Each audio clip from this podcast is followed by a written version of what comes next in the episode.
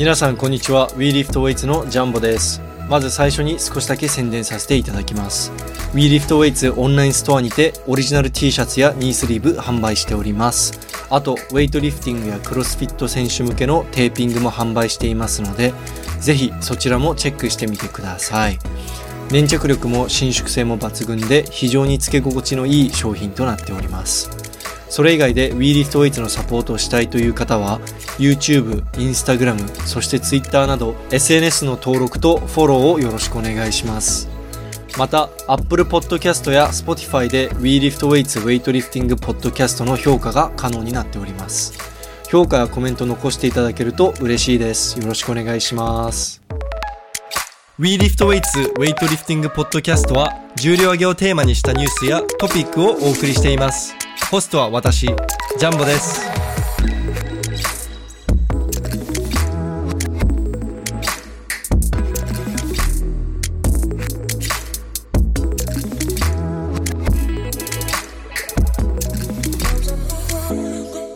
山さんこんにちは、こんにちは。えー現在スタンドアップスタジオに遊びに来てます。今日は特別ゲストとしてなんとあの、えー日本クラス別2位の山本俊樹選手にお越しいただいています。今日はよろしくお願いします。よろしくお願いします。なんかいいね、その紹介の仕方。はい今まではあのオリンピアンとかねね。あの全日本チャンピオンとか、まあ、あまり重要じゃないタイトルで。だから、もうみんながなったことあるようなタイトルで紹介されてたけど、なんか日本ボディービルクラス別？日はい。本ボディービルクラス別に、はこんなのなったウェイトリフターいないでしょ。いなんならビルダーをゲストに呼んだことがないですねそうですね。そうですね。今ボディービルダーですもんね。ちょっと冗談はさておき、まあ、いああの山本俊樹選手です。いや、でももう一つ気になる。そのあのあの山本俊樹さんっていうのやめてくれん？絶対みんな思ってないよ。いやあの山本さんあのはい。元気ですか？元気です。あのー、2か月ぐらい前に比べてだいぶ顔の大きさが 変わってると思うんですけれども、そうですね。えっと、2か月前ステージに立った時の体重が？1か月前ね。あ1ヶ月前ジュラシックカップで82キロ。はい。で今体重どれくらいですか？95キロ。14キロ増し。10そう1390あ13キロ増し。13キロ増しえ？もう1週間に何ですか？232キロ以上太ってるってことですか？あその何週間に何キロとかじゃない。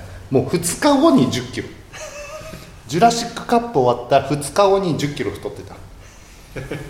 でそこから緩やかに太っていってで一番ピーク時は97キロまでいって。さすがにやばいなと思ってちょっと落として95かな。えーでもなんだかんだ言ってここから100あ多分行くね。105うん。あれですよ人生のピークが104キロです104だね。うん。104あれですかあの2021とかですか。202020だね。2020 20の夏とかじゃないかな。あの頃の多分あの頃のスクワット先輩のチャンネル見返したら、うん。多分やばいことになってると思います、うん。マジで本当にね20顎になってたからね。今もやばいから。その顎を気にするんだよあ。そう。えいや菓子パン生活はまだ続いてますか？今日はまだ1個しか食べてない。いやもうえ？もう食べてるじゃないですか。いやでもこのペースって多分1日3個でとどめれるんよ。でも俺やばいよ。あの朝一にコンビニで4個食ってたからね。でお昼に2つ。で練習前に2つで練習後に2つ。計10個。なんか糖尿病になりそうです糖尿病になるなるよ。本当に。だからもうずっとねなんかこの血糖値の上がり下がりが激しいのか一日中眠いの。うーん。なんかそのメメンタル的にもなんか影響されません？不安症になっちゃうね。ああよく言うじゃん。不安不安症になるっていう。寝れなくなったりしますか？いやななんかねあのこう今まではどうってことないことでもはい。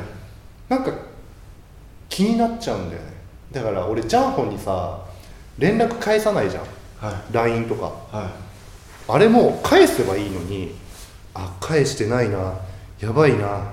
どうしよう。って思いながらずっと不安になっちゃう。メンヘラじゃないですか。返せばいいのに。返せばいいのに。まあ基本返さないわけよなるほど。ちょっと病んでますね。それはどうなんだろう？ななんかちょっとしたことがすごい不安になっちゃう。それはや病んでますね。まあちょっとストレスに敏感っていうか、まあ、ちょっとストレス感じやすくなってるっていうか、でもあれは完全にあの菓子パンを食べて砂糖が入ってるからその砂糖によるもんだと思う、うん。よくよく言うからそれ調べたらあそういうことかと思って。なるほど、うんまあ、よく言いますもんね、まあ、砂糖はもう取りすぎは毒だって。いやマジで本当に毒だよ。タバコとかまあ今だったら大麻とかはああいったものよりも完全に悪いね。アルコールよりも悪いんじゃないかな。うん。いそこまで言います？えいやそこまで悪いかなと思うね。うーん確かに。だってさアルコールとかもさ俺そそんな飲まないし別にタバコも昔吸ってたけどもうやめやめれたからスパッと。でも砂糖って日常生活の中にあのまあ必ず取りね。ずそう入ってるんだよね。だからもう抜け出せない悪魔なんだよこれは、いやそのなんかあ、まあ、カフェインと似てますよね。なんうん。かカフェインもなんかありとあらゆるものに入ってるじゃないえですか、ー、どうなんだろう？えでも普通にお茶だって今もだってモンスター飲んであレッドブル飲んでるじゃないですか、僕も今日モンスター2本ぶち込んできましたし、うん。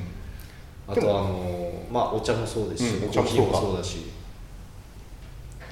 僕あのよく世界選手権とかアジア選手権で2週間ぐらいうん。あの日本いなかったりするじゃないですか。でちょっといつもと環境変わってカフェイン取れなかったりするんですよ、うん。モンスターとかなかったり、ちょっと簡単に手に入らなかったり、うん。で一回あのウズベキスタンのアジア選手権覚えてますよね？あ覚えてる。あの時俺1週間ぐらいカフェインのうんジュース買える場所が分かんなくてうん。飲めなかったんです、うん。そしたら手が震え始めて。うでなんかずっと頭痛いみたいな。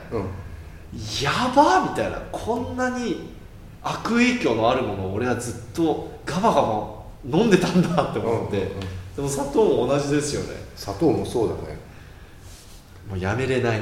やめれなくなっちゃう。だから一番最初に砂糖を取ってうまっと思ってそっからもう歯止めが効かないってこういうことかと思っただからややめやめれそうですか？いやでもあのこの前ちょっと痛い目見たからやめようかなと思って。お痛い目とは？え？いやもうそのまず砂糖もそうなんだけど菓子パンとか小麦粉食べると確実に体調が悪くなっちゃったから熱が出てであ風邪風邪っぽくなっちゃってでその風邪が2週間ぐらいずっと続いてたんだよね。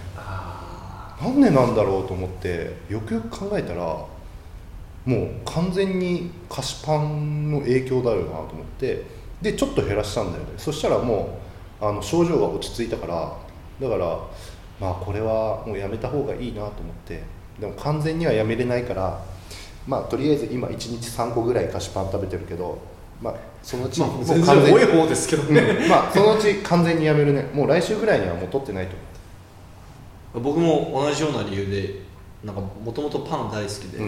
あの小麦粉入ってうん。る食品を食べ過ぎると必ず肌荒れたりうん。乾燥したり、うん。なんかちょっと鼻水出たりとかして、あこれは良くないなと思って、うん。僕もそこからあんまり食べないようにしたんですよ、うん。だからなんかやっぱり一回痛い目に遭わないと、いや分かんないっていうか。だからそういうそういうそこまで食べてみないと分かんないよね。症状を出ない程度に食べてると分かんないけどこういう極端な生活してみるとようやく分かるっていうね。だからあの俺はあんまりこうグルテンフリーとか信じてなかったんだけどあこれはあるなと思ったね。だから気を使った方がいいと思った。小麦粉の取りすぎなるほど。うん。なんかすごい変な話からポッドキャスト始める中で、うん。まあ、今日はでもあれです。あの、まあ、ウェイトがっつりウェイトの話をするっていうよりはちょっともう山本さんのまあ近況とかもう山本さんとの雑談会みたいな感じで。そうね。はい。あのーあと僕ちょっと気になったんですけれどもここのスタンドアップ、うん。もうオープンしてまあもうすぐ1年、まあ、1年は行ってないから10ヶ月。9, 9ヶ月ぐらい。9ヶ月ぐらいそうそうそうでまあこのパーソナルジムの、うん。まあ、経営をしてきたわけじゃないですか、うんうんうんでまあ今まではトレーニングが仕事っていう生活から一変して、うん。こうお客さん指導しながら、まあ、自分のトレーニングもうん。頑張るみたいな、うん。かなり生活スタイルが変わったと思うんですけれども、どうですか山本さん。結構大変なんじゃないですか。大変だけど大変だから俺はトレーニングの時間を削るっていうことを絶対してない、うん。うん、結構結構もう本当に忙しい時一日中もう動いてたりするけどでも必ず1日3時間ぐらいはトレーニング時間を取るようにしてて。でじゃあ睡眠とかどうしてんの？ってなると俺は睡眠時間を削ってる。さあみんな普通逆のことを言いますけどね、うん。あのトップビルダーって、うん。あの睡眠で寝る時に筋肉が作られるから、うん。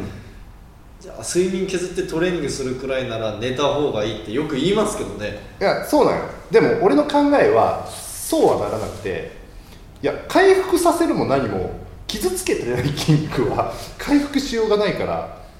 だから俺はあのそのまずは筋肉にダメージを与えるっていうところが優先的になってくるかな。でもカタボリックの時間が増えるじゃないですか。寝てないと。でもカタボリックって俺なんかねないんじゃないかなって思ってる。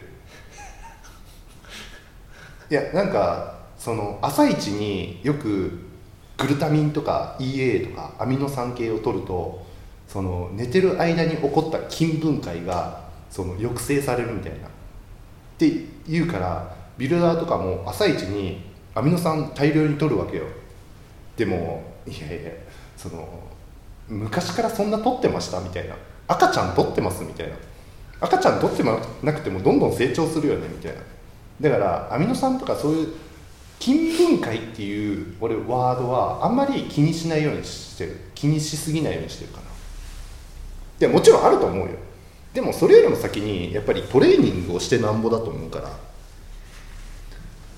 ほそうそうそう。まあ僕もどっちかというと山本さん寄りの思考ではあるんですけれども、こう慢性的に寝不足になると、ああまあそれね、うん。なんかマジでこんだけ筋トレしてもなんか意味ないみたいなのが、うん。ちょっと筋肉の張りとかパンプ具合とかちょっと弱くなってきたりするじゃないですか、その見極めの一つの指標としては握力だね。もう完全になんかまあラットプルのバーとか、まあ、ウエイトリフターだったらバーベル握るわけじゃん、は明らかこう握りが悪いなとかちょっともう集中力が続かないなとかこういった部分に関してはもう絶対休んだ方がいいでもまだできる活力があるのに。いや山本さん元気すぎますって。山本さんが元気すぎるんいですよ。やそうそうそう。だからそこもなんかもうトレーニングによってその元気さは向上させることができるんじゃないかと思ってる。なるほど。うん。いやまあ山本さん体力お化けですもんね。と筋トレとかもそうですもんね。一回一緒に筋トレした時全種目 10×10 やってて おいおい嘘だろみたいな。俺なんかもう次の種目行きたいのになんかまだあの人あのエクササイズやってるよみたいな。まあそうだね、まだやってんじゃんみたいなそこまでやんないと意味がないと思っちゃってるもんななんか。あ逆にダメだと思うんだけど。脳筋ですね。脳筋まあいいマジでオールドスクールでいいと思います、脳筋ってでもマジ必要だと思うよ。脳みそ筋。追い込めるのもまあ才能って言いますからね、うんうん。まあ、普通の人そこまで集中できないっていうか、うん。体力持たないっていうかでも僕も山本さんにこう刺激を受けて、うん。最近はあの最低でも一つのエクササイズあのもう56セット。昔だったらメインセット3で。あ3でしょ？うん。でもうなんかもうあ刺激入ったからいいや、うん。最近は刺激入ったさらにその先のそのなあなんかもう力入んないっていう、うん。到達点があるじゃないですか、とりあえずそこまで 頑張ろうみたいなでもっていうのさ、があるできたので、うん、まあ、まあ山本さんから学べたものですね。でもさトップのボディービルダーとかさ見ててもさ1セット3や1種目3セットとかじゃん。はい。あれ本当かなと思うんだよね。絶対もっとやってるよね。いやでもなんかそうじゃないらしいんですよ。なんか僕最近その筋トレめちゃくちゃ また筋トレ今うんうんうんハマってるんで、うん。いろんな動画見るんですけどマジでそのメインセット23セットぐらいで刺激十分に入ってる選手とか多いらしくて、うん。で実際にトップビルダーの選手ってあの比較的あの一般人よりうん。あのえっと、ファストトゥイッチってなんて言うんでしたっけ？筋繊維筋繊維がうんうんうんうんうん早い、えっと、なんか2種類あるじゃないですか筋繊維。えっ、と側筋そうそうそう側筋側筋繊維優位で、うんうんで側筋繊維はそのなんだっけ体力が、まあ、そのスタミナが短くて、でもなんか比較的強い瞬発力、うん。高出力出せる筋筋繊維が多いからそのボリューム少なめでやってもすごい効率よく刺激を入れることができてで大体トップビルダーってすごい筋量多くて筋力も強いから、うん。側筋が多いから、その扱ってる重量も大体うん。一般的なトレーニングよりまあはるかにはるかに重い、うん。だからそんな追い込ん追い込めてもしない方がいいみたいなその疲労がたまりすぎてうん。良くないみたいな。だからなんかマジでもうなんか1週間に部位ごとになんかもう3から5セット以上やんないみたいな人もいるらしいんですよ、うんでもあれはそそそそれでもあれですよ。もう本当にもうトップオブザトップでなんかもう本当にもう速筋しかないもうクリバムみたいなもううん。うんうん。クリバム J カトラーみたいななんかマッスルモンスターみたいな人たちいるじゃないですか、うんうん。ああいう人たちだの話だとは思うんですけど、うん。でもそこってもうあれじゃん。薬物ありきの世界になってくるじああとそれも言ってました。なんかうん。薬物使ってる人は、そのきその薬物のおかげでうん。扱える重量もめちゃくちゃ高いし、うん。その何ですかあの追い込めちゃう追い込もうと思えば追い込めちゃう。で関節が持たなくなるからわざとちょっとうん。あの控えめにうん。トレーニングしてるみたいな話もよく聞きます、うん。だから、うん、そうだよね。だからステロイド売ってる系の人って結構断裂とか多いもんねいや多いっす。ね断裂そんなするって思うぐらい結構いるから。あとなんか肘おかしいぐらいやるん。ですよ、あのうんうん。はみ出はみ出てたり。ね。骨があれでしょ？変形するうん、すり減ってどんどんどんどん下骨形成っていうのかな。だからされてくるから。なんか肘尖ってくるよね。なんかあの なんか肘からこう武器出すうん。肘あ肘肘で本当にエルボー食らったらおしまいだよな競技っすもんね。ロニー・コールマンもそうっすもんね、うんそう。だからトップビルダーの肘はおかしな形してるけど、でもそれってなんかステロイドありきの人たちの話でじゃあナチュラルのトレーニングしてる人がそれで3セットで収まるかって言ったらそんなことないだろうから。で日本のそのトップビルダーそのナチュラルの JBBF の選手とかだと3セットって言うんだけどあれってなんていうかみんなトレーナー業をややりながら選手やってるわけじゃん。で俺もトレーナーとして思うのがじゃあお客さんに10回10セットやらないとダメですよって言ってその通りそのパーソナルの時間内にそれを提供しようとするともう時間オーバーしちゃうんだよ。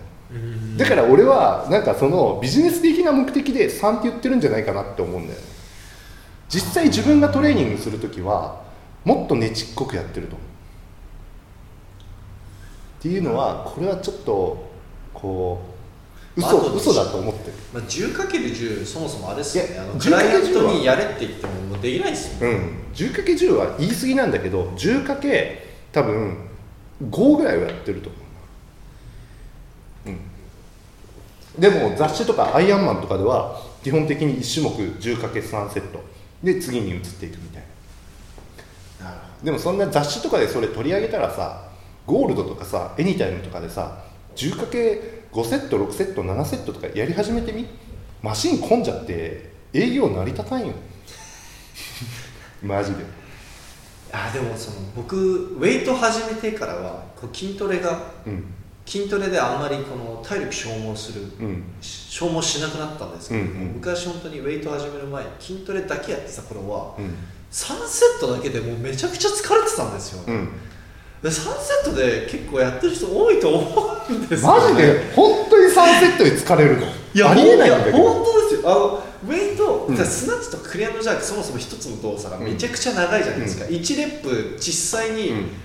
筋トレで例えると、うんあのまあ、例えばですけど、うん。ベンチプレス3レップとスナッチ3レップの疲労度って全然違うじゃないあですか。うね。だからそれで言うとウェイト僕初めてウェイト、うん。バーベルでクリーンパワークリーン1本やっただけでもう全身から汗もうブワーってなってすんごいもう息切れも激しくてすんごい疲れたんですよ、でもそれに慣れてききてから、うん。そのウェイトの動作に慣れてもうクリーンとかスナッチで3本、4本、うん。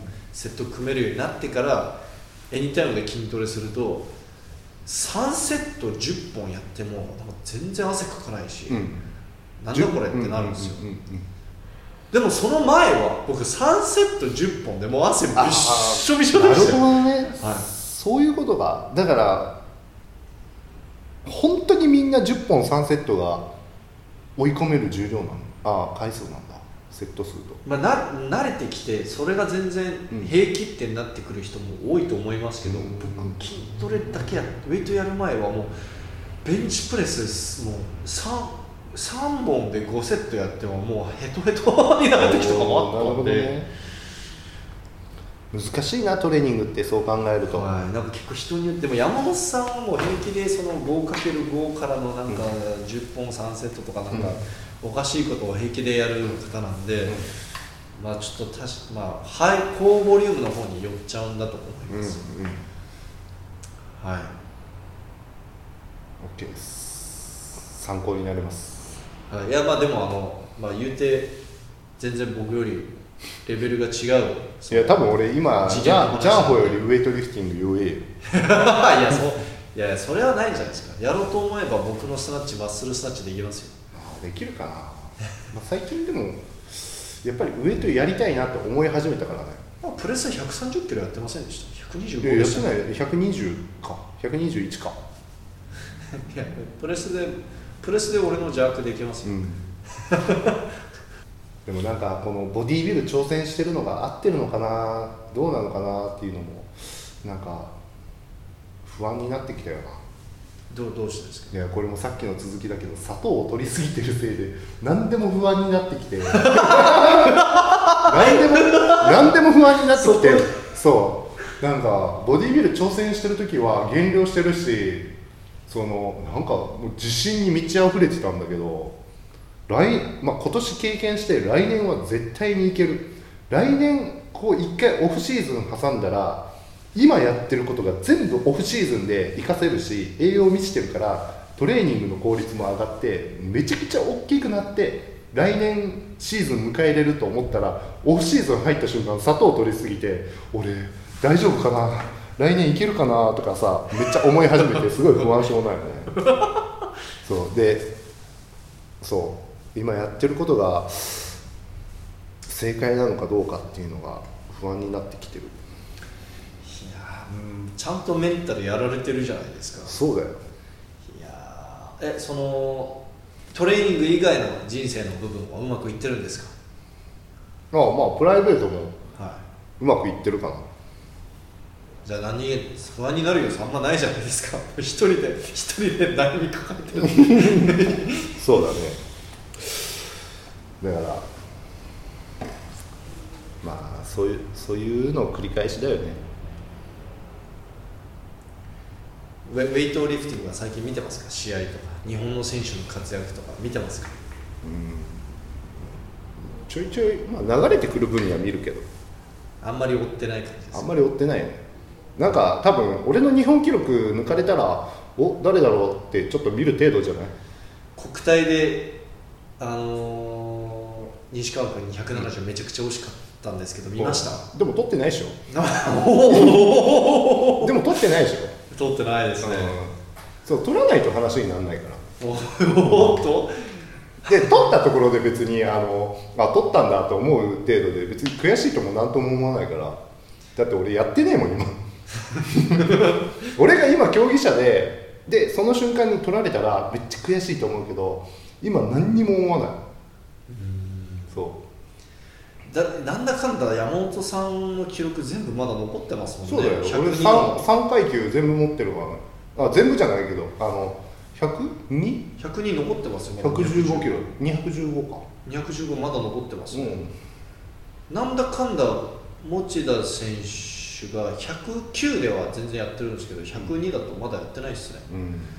で100ん？96は？96でもねスナッチ68の弱205だねあれも208やってませんでした？あそれ208は89か89なんよね。89 89の89の208はまあ抜くの大変だよ。いやまあしばらく現れないですね、ももしくは階級がもうだから楽栄楽栄がこううまくこう重量をアップしてあ階級をこう上げてであの多分ちょっとでもね楽栄が難しいのが身長的にね難しいから、はその成長し続けたら行くんだろうけど多分可動域の問題でどっかしらやっぱりね厳しいところが出てくると思うんだよね。ああ89200そうだから81だったら200楽栄超えてくるけど8あでも楽栄81で208超えてくるんじゃないでも楽栄君あのそうですね。体重77ぐらいでボックスから190クリーンしてたので、あーその可能性もあるね。そういうやり方もあるの？か面白いね。もう81で208ってあれですよ。もう世界記録レベルですよ、うん。あの北朝鮮でしょ？あもうそうですしシャオジュも207やってましたし、なんだっけ？この前のアジア大会で北朝鮮が200あとあのあインドネシアインドネシアのあのエルウィンが81で209やってその後あ10のなんかお父さんと一緒にポージングやってたじゃないですか、あれお父さんね。あれお父さんです、うん。でお父さんも昔どっかの試合で優勝した時にね。ポージングしてたらしくて、ジングしてたね。お父さんの方がマッチョだったね。お父さんの方がちゃんと筋トレしてる体でした、うんなんかボディービルダーって感じだった。なるほどね。でもお父さんの方がテクニックも綺麗なんですよ。へえなんかめちゃくちゃスピードあるうんうんうんタイプのリフティングするんですけど、息子さんどちらかというとぬめちゃくちゃ丁寧に、なん。かぬめっと引いてくるよね。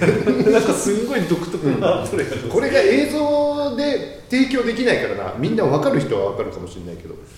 インドネシアだっけ？インドネシアインドネシアの73と81 1でやってるよね。りですね。もう今81でずっとやってるの？ねいやオリンピックは73であ73で銅メダルと取ったね。もう C グループで。ジャークがめっちゃ強いんで、うん。ね。世界記録取るためだけに81で、そうだよね。はい、衝撃的だったもん。オリンピックの時に73で B グループで200あ345かな？置いて、はい。そのまま銅メダル取っちゃったからね。はい、だからなんか A グループの人たちが、うん。えみたいな。もう最初からもうそ最初から4位争いみたいな、勝てないってなって。そうそうそうそうそう。あれもなかなかみんなゼロってましたね。あのその銅メダルの人よりみんな高く上げなきゃ、うん。上げないとで1位はもう CG4 で確定だったから、ね。とりあえず頑張って銀銀最低でも銅で頑張って取ろあうのっつって。戦い方だと昔ロンドンオリンピックで56キロ級かオムヨンチョル北朝鮮はいはいはい。が B グループであの記録やってその後にあの中国選手が A グループでそのオムヨンチョルの記録を抜こうとして抜けなかったんだよね。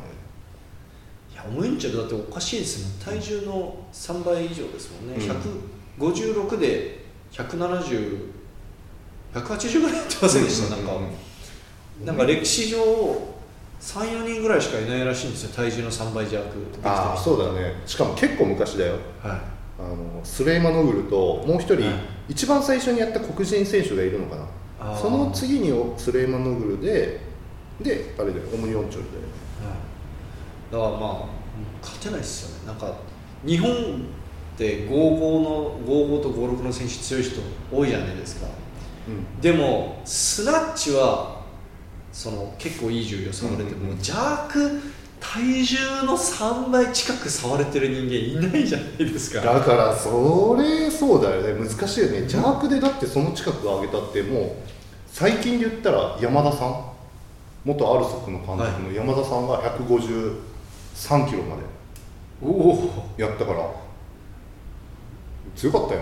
いや強いっす。強いっすけどでもなんか体重の3倍以上ってもうもうなんかもうまたそこからさらに160超えてこレベル違ううっていうかやばいっすよね。ああでそう考えるとあの今の世界記録とか今のやってる選手たちの記録だいぶ落ちてきましたよね、そうだね。ちょっとなんか時間元気あ大丈夫。あともうちょっとだはい。けだからちょっと記録は落ち着いてなんか、まあ、もちろん俺はまだみんなトップの選手でもやってる人は多い多いと思うんだけどでもなんかナチュラルでも届くかなっていうところまでこう落ち着いたよね。そうっすうん。山本さんの全盛期があの2010なんだろうな難しいな。なんか2021年の、まあ、東京オリンピックの選考が、うん。山本さんがちょうどその二十歳二十歳ぐらいの時に選考が始まってたら結構もう国際大会でもバンバンメダル取れてたっていうか、うんうんうんその山本さんの20代のほとんどがもうドーピングバリバリやってる選手たちだらけのうん世界だったじゃないですか、うんうんうん。そこがちょっと。でもまあタイミングだと思うからねそういうのもねオリンピックだって4年に1回しか出れないからどんだけ実力あってもやっぱりそこに選考会にバチッと合わせれる選手がね。まあ運がそうなかなか実力持ってても難しいからドーピングのその関係もそうだしオリンピックもそうだしまあ運だと思うよ。やっぱり日頃の行いかなと思うよね。日頃の行いはどうだったんですかちなみに。俺めっちゃ良かったよ。こう見えて毒吐くけどめっちゃ良かったよ。俺ゴミ拾い拾いとかめっちゃしてたから。ね じゃあ日頃の行い良かったのになんでちょっとそこのそこら辺の運悪かったんですか？だから全部そっちの運をオリンピックに出るっていうところに使い果たして結果を出すっていうところの運はあのなかったっていう。いやいやいやあのまあまあまああの怪我とかまあいろいろあったんで、まあしょうがなかったと思うんですけれども 結局毎回ポッドキャストであのオリンピックのゼロった話で自虐ネタ出しますよね山本さん。いやなんかね俺はこうこう言うとあれだけどオリンピックこう他の選手とかもこういろいろ目指してたからあんまりこういうふうにネタにするのもよくないけど俺は多分出るだけの人間だったんだなと思うよねいやまだロスが残っていやそうそうそう。だから真の価値を問われるのはこれから先だと思うからだから引き続き頑張っていこうと思ってる。なるほど頑張ってください、はい。応援してます。ちょっと時間があれなんでこれではい切り上げたいと思います、はい。今日もありがとうございました。ありがとうございました